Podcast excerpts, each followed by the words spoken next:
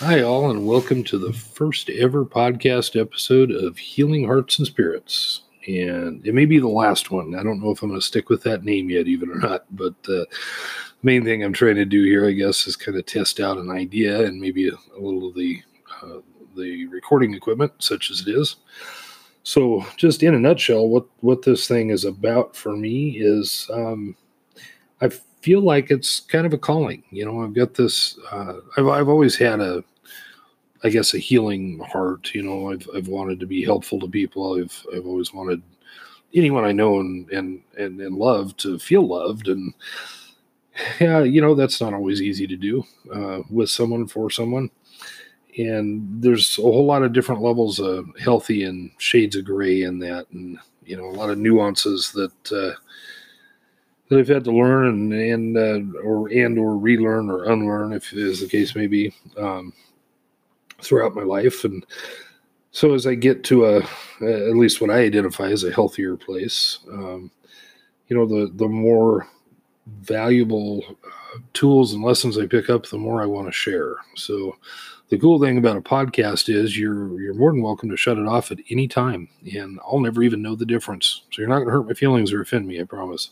so, um, ultimately, my vision for this this idea is, assuming it you know it goes well and and gets any kind of any kind of response or reaction would be to uh, you know do call in interviews or scheduled interviews you know not necessarily random callers. Uh, it's not quite a radio show uh, kind of setup but you know talking to different people with uh, hopefully you know, lots of different views on on what it looks like to be uh, ultimately i think it's a, to be in relationship. And whether that's a you know, a romantic relationship, a spiritual relationship, a friendship, a, a parent-child dynamic, whatever whatever that looks like, whatever form that takes, that's that's prevalent in someone's life.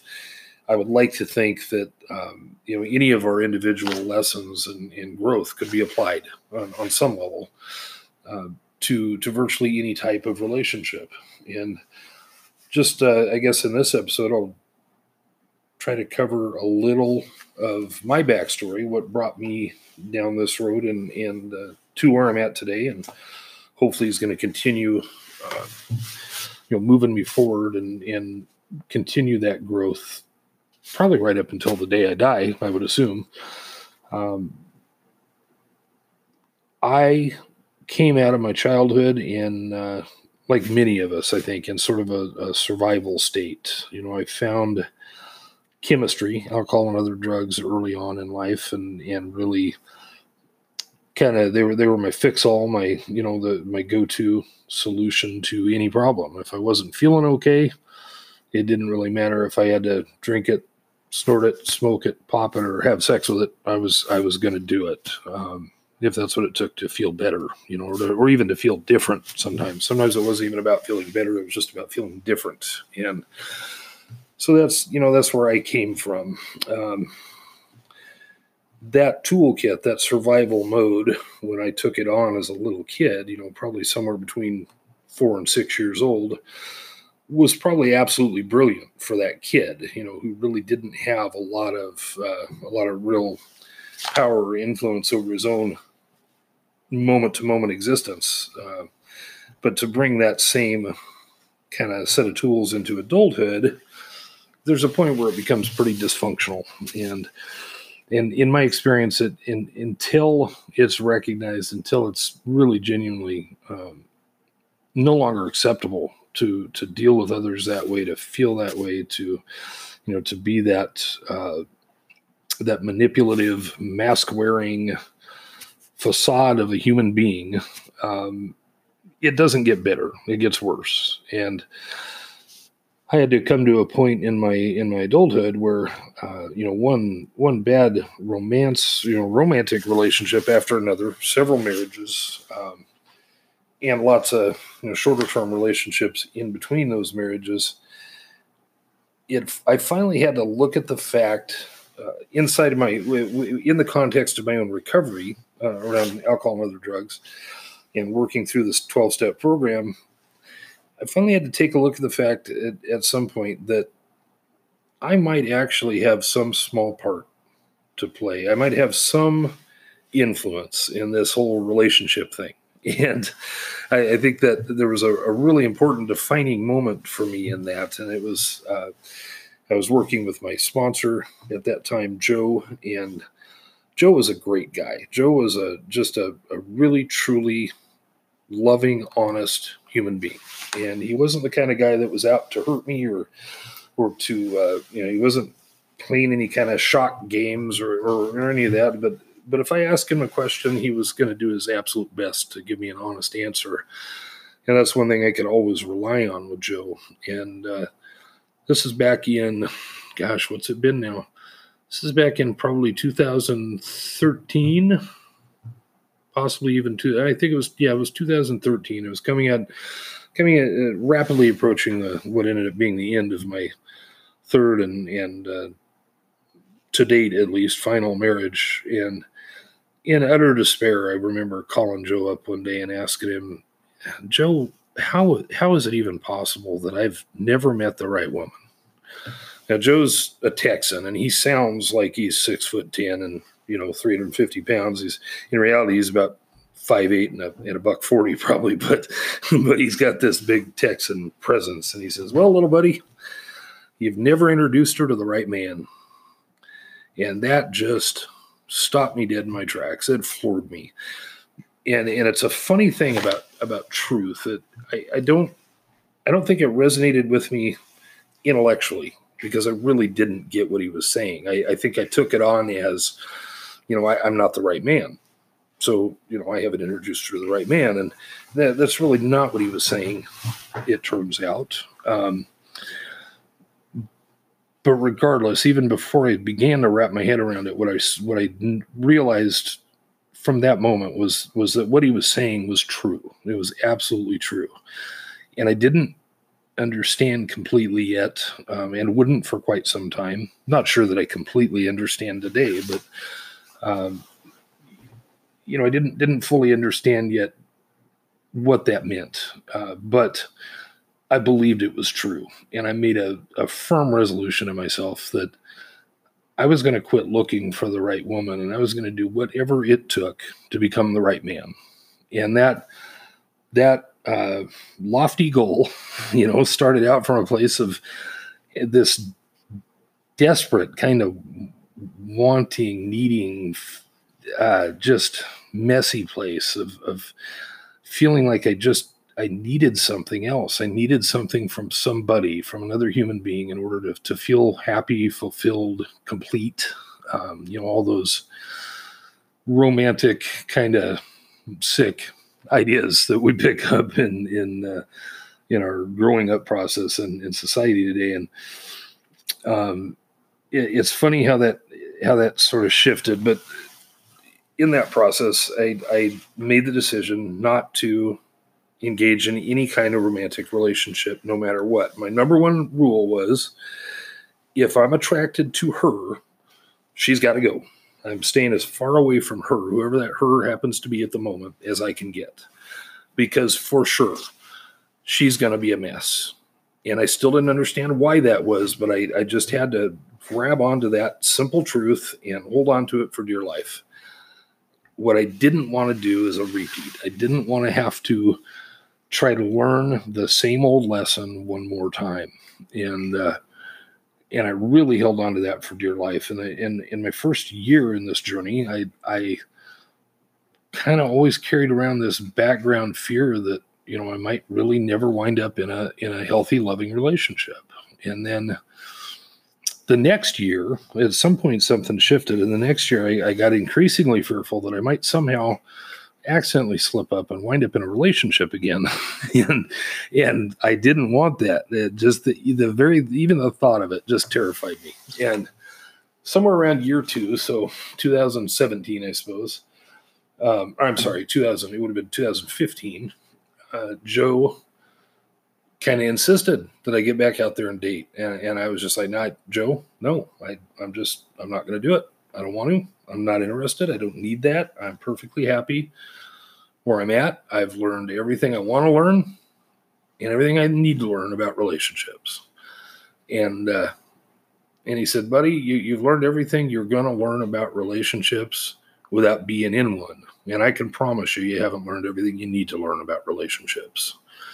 And he just harped on me and pushed me. And, and finally, I get out, I, I throw my profile, and I think, uh, I don't know, Christian Mingle or eHarmony or one of those.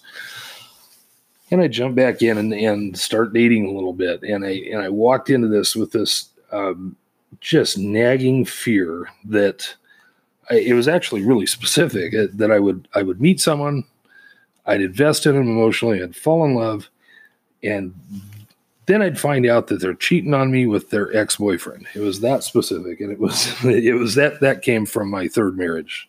Without getting into a whole lot of gory detail, that happened several times in that marriage, and I had never experienced anything quite like that. Certainly, never experienced that level of pain. Um, in my perception at the time, dished out by another human being, and so that you know, I guess that was a maybe a somewhat rational fear. I don't know.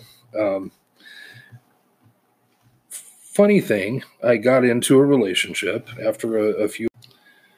So, funny thing, I got into a relationship after a few months of dating around, meeting different people.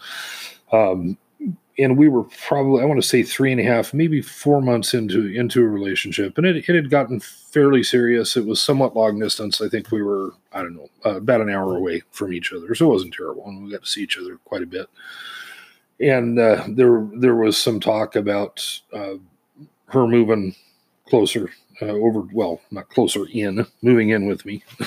and uh, um, all of a sudden we hit this kind of wall and my, my little red flag meter starts maxing out and I start getting some real fears around there's something going on. You know, I just had this intuition. I knew there was something going on and, uh, and I, I, just asked her point blank. I, I, one thing that had shifted in me is I was absolutely unwilling to sit there fearing anything, you know, whether it was real or not. I just needed to know. I wanted to just get through this and experience what I had to experience and move on.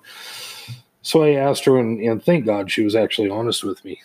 And guess what? She had uh, she had started seeing her ex boyfriend again, and they were they were rekindling a relationship. She was sleeping with him, and and oh man, it just it felt like I'd just been kicked in the gut by a Clydesdale.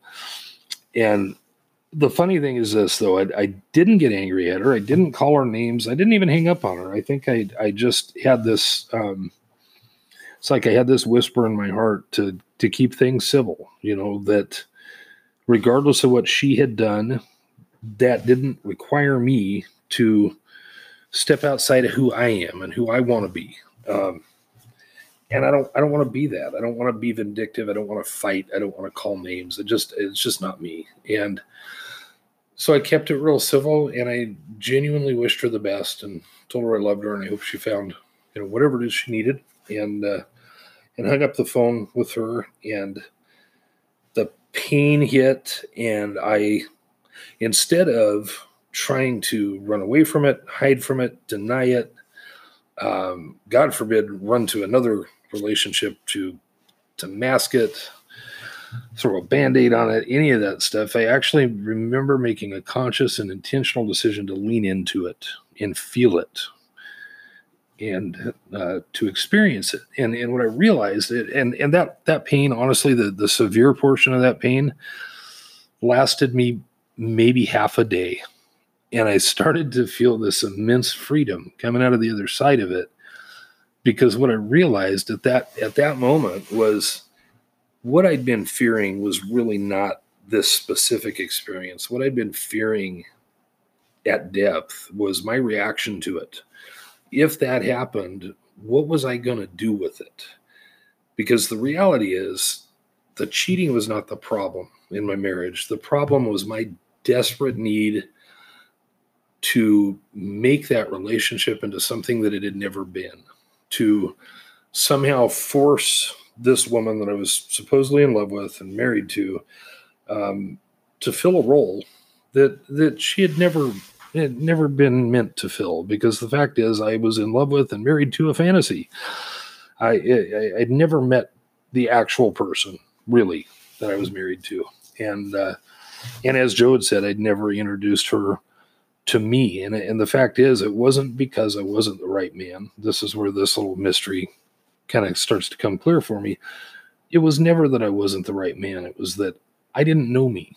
I didn't know myself. I didn't really have any any real sense of identity about who I am, whose I am, what it is I'm called to do, um, what it is I want to bring into the lives of others, and what it is I'm willing to accept from them. And you can't introduce someone that you don't know.